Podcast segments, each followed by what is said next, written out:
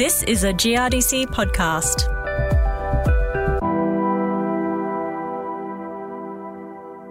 Almost 6 million hectares of WA's sandplain soils in the medium and high rainfall zones feature multiple constraints, including water repellence, acidity, and compaction. An estimated 250,000 hectares of those 6 million have been ameliorated, typically involving strategic one off deep tillage. Now, a GRDC investment is helping to determine the longevity benefits following soil amelioration. Hello, I'm Deborah Bishop. With an annual bill of around $4 billion, soil constraints have been the subject of many amelioration projects.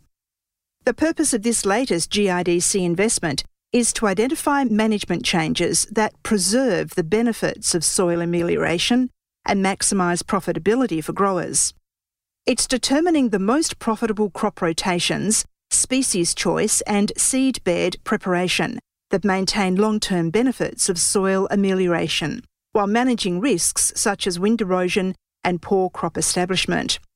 I spoke to Dr. Stephen Davies from WA's Department of Primary Industries and Regional Development on the project's initial findings and the revelation that although this practice is expanding, many growers with relevant soils have either not adopted the practice or aren't obtaining full value that soil amelioration can offer. So, in Western Australia, when we're talking about soil amelioration, we're talking about often farmers are doing strategic deep tillage with that. So, they might also be applying soil amendments like lime or clay or gypsum. But in a WA context, it often involves this strategic deep tillage, and that can be things like deep soil mixing, things like using a rotary spader or large offset discs for that. It can be deep soil loosening with a whole variety of deep rippers that are out there now, or it can be soil inversion, sort of with moldboard or, or modified one way ploughs. Can even be things like clay delving and that sort of thing. So it really involves these one off strategic deep tillage practices that are done just to overcome a whole host of constraints and trying to fix a whole host of soil problems in the one hit and then go from there. So you're saying the reason we're doing it is to try to hit those constraints, but are there different ways to achieve soil amelioration through different soils? Yeah, certainly. I mean, you certainly target those different methods to different soil types and the sort of constraints that you might have. So, for example, if you have like a topsoil water repellence constraint, you know, you'll either need to add clay to that and sort of mix that through, or you'll need to do some sort of inversion or deep mixing where you're actually sort of bringing up non repellent soil from subsurface soil up to the surface, which sort of then gives you that wettable topsoil, for example. Certainly in WA, you know, we have a lot of subsoil acidity, so most of these practices were almost always adding lime into that mix as well and trying to basically incorporate some of that lime and fix that subsoil acidity while we're at it. So in WA, our sandplain soils feature multiple constraints generally. Understand it's about a $4 billion annual cost the soil constraints bill adds up to an incredible amount of money. GRDC is invested in the project in WA. What are some of the key target points that you're trying to achieve out of this, given it's such a massive problem? Yeah, so it's a really huge cost in terms of like the soil constraints, but it's also a big cost for the grower to do these practices. So there's, you know, the expense of obviously purchasing and spreading the amendments, but then there's all the expense of actually doing the strategic deep tillage. So, you know, it's high horsepower tractors, it's high diesel use, it's the use of quite expensive equipment, you know. So for them, there's quite a high cost as well. So this investment was a lot about, well, how can we make sure that given growers are investing in that. They are getting sort of good yield responses. But how do we avoid some of the pitfalls and make sure we get sort of the maximum benefit, the maximum longevity out of those sort of investments in soil amelioration. So we were looking at sort of key things around, well, it can be quite difficult to establish the crops on these sort of loose, softened soils. So we're really interested in saying what can we do in the area of improving crop establishment we were also wanting to look at aspects of crop rotation. How's that important? Often, you know, we're going into these soils that have had problems, and so they might be weedy, they might sort of have you know, nematodes and things like Rhizoctonia solani in there, so like these soil-borne pests and diseases. what can we do? How do these influence that? And what can we do in terms of management during the process of amelioration or afterwards that actually help with that? And then the other big one, which is really a massive issue for Western Australia, is soil wind erosion. So, you know, can we sort of look at when we do it and how we undertake these amelioration practices to really try and reduce that risk of wind erosion? So you've mentioned soil amelioration being slow and costly. Yes, yes. uh, you know, obviously our listeners would be relating to that. So it is necessary, I suppose, to have those long-term benefits and a good return on the increasing investment that yeah. they have to put in. What stage of the the project are you at in relation to that position?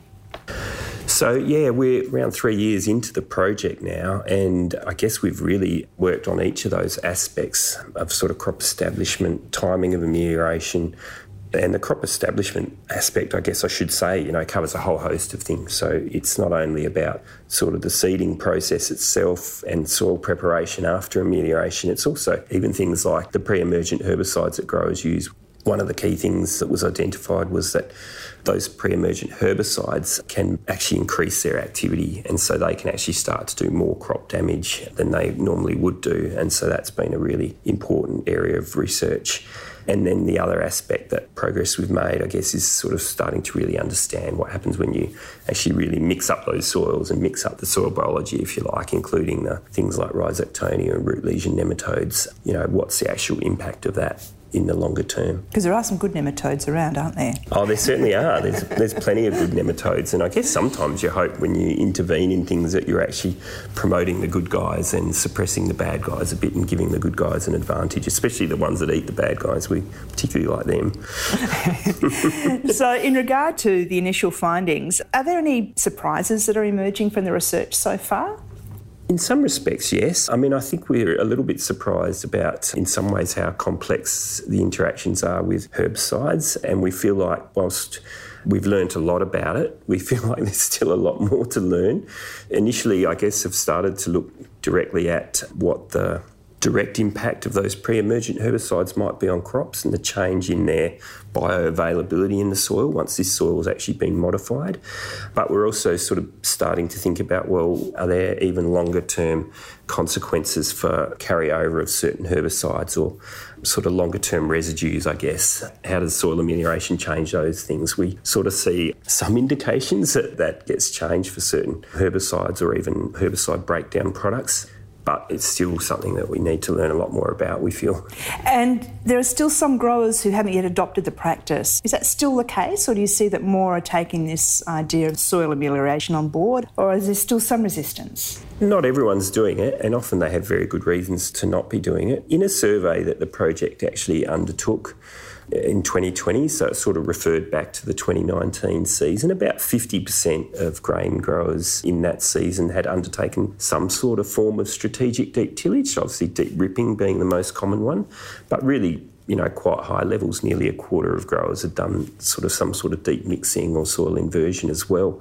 So, you know, it is highly adopted. But the reason that the growers gave us for not doing it, one was cost, obviously. One was that they weren't sure for their soil types that they actually needed to do it. So, you know, some people are sort of blessed with soils that are actually pretty good, and these aren't sort of the best techniques for them. They might just need other amendments or other practices.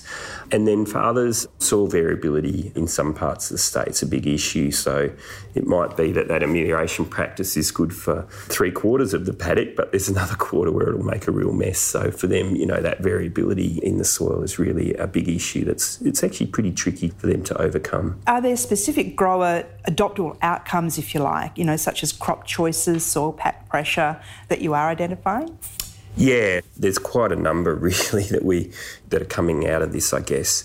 A few of the key ones would be we're trying to really identify, I guess, those herbicide packages that are safe on ameliorated soils. So, you know, what are the herbicides that growers can use with particular crop types when they're establishing different cereals on ameliorated soils? What are the safe herbicide options they can use? And what are the packages depending on sort of the makeup of weeds they might have in the paddock too? There's been quite a bit of work that we've done in collaboration with other projects and with people directly on this project sort of looking at which weeds survive, like which weeds really get hammered and which don't. So, really, just giving growers that sort of understanding is really important around once you get some benefit from amelioration on weed control. And whilst the herbicides you know, can do crop damage are actually also more active on the weeds as well. So it's all an opportunity, but how do we sort of minimise the downside and maximise the upside?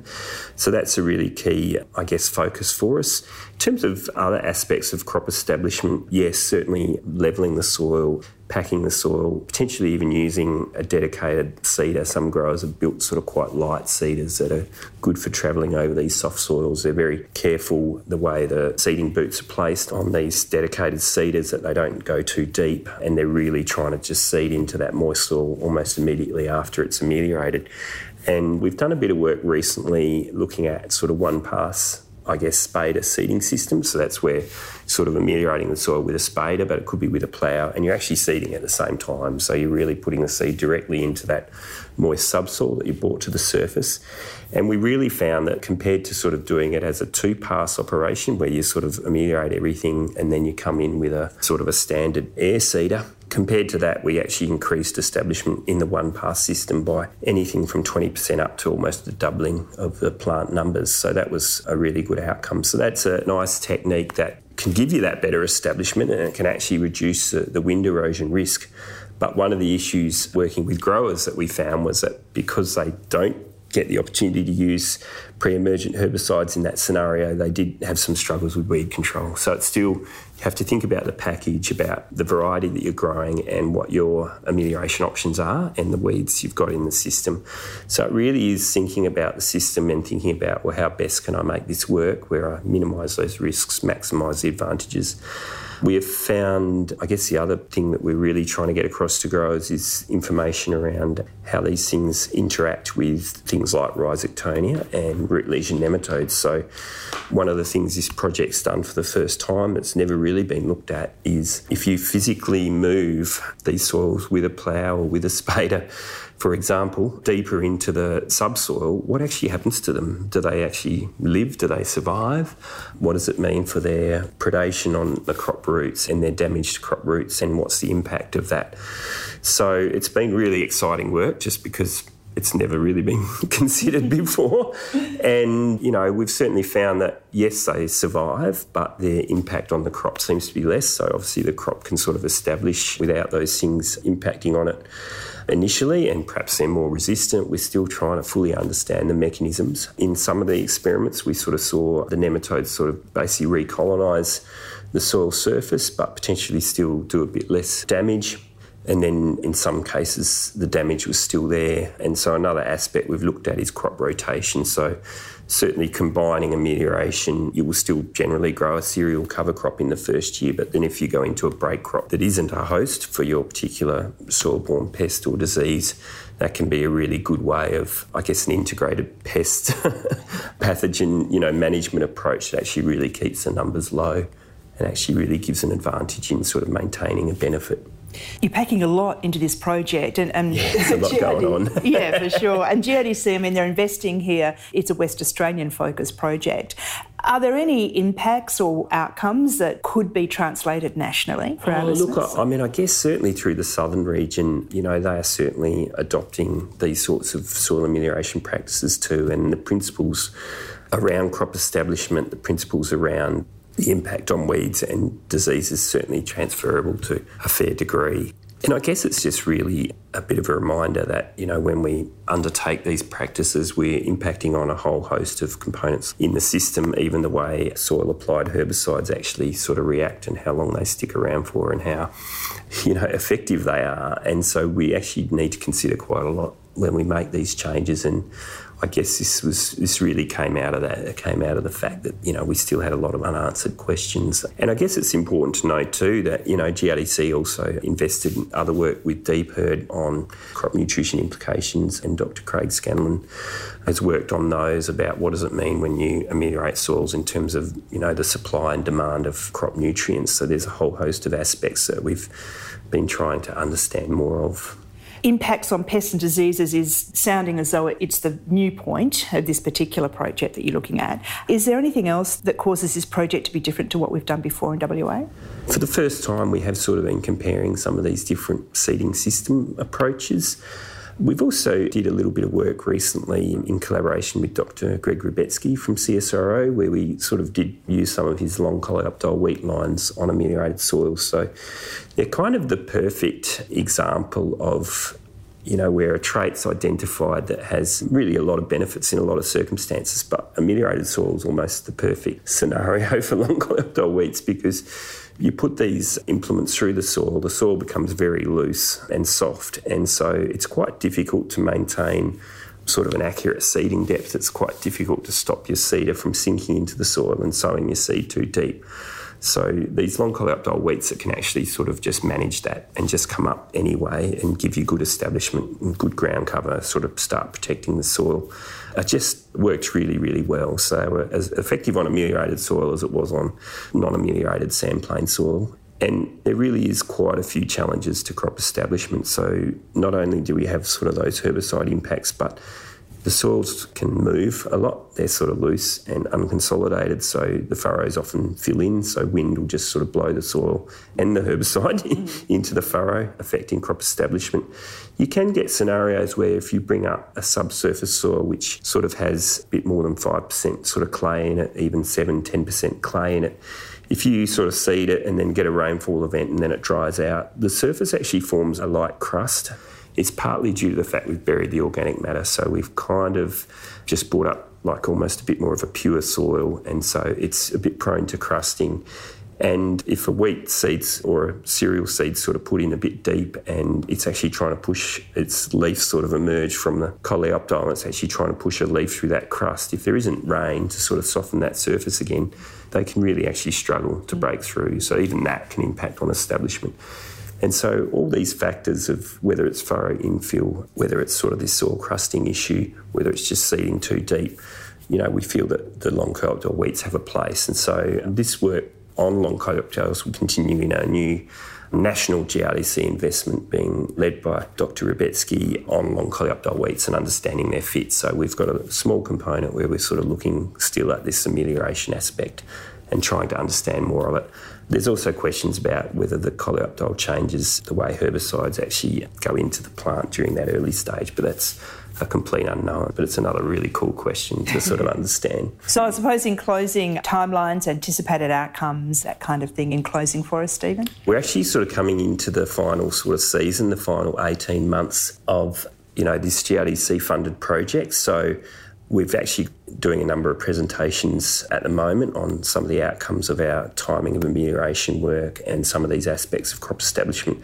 But we've got a lot more to come. You know, we're sort of actually sort of really starting to build up our I guess our messages with all the data that we've collected. We've got a final year for some of the projects on looking at the final outcomes of some of our crop rotation choices and we really want to summarise up where we've got to with the herbicide stuff and actually start to give growers some real clear indication of the sorts of things they need to consider and the sorts of options they have. So, yeah, it's pretty exciting times to be sort of um, getting to the crunchy end of the project and really delivering some of those messages for the industry. A lot of our listeners will be waiting on those outcomes for sure, given the stretch of this particular constraint across our growing region. Stephen, thanks very much for talking to us today. Oh, thank you very much. Yeah, it was good fun.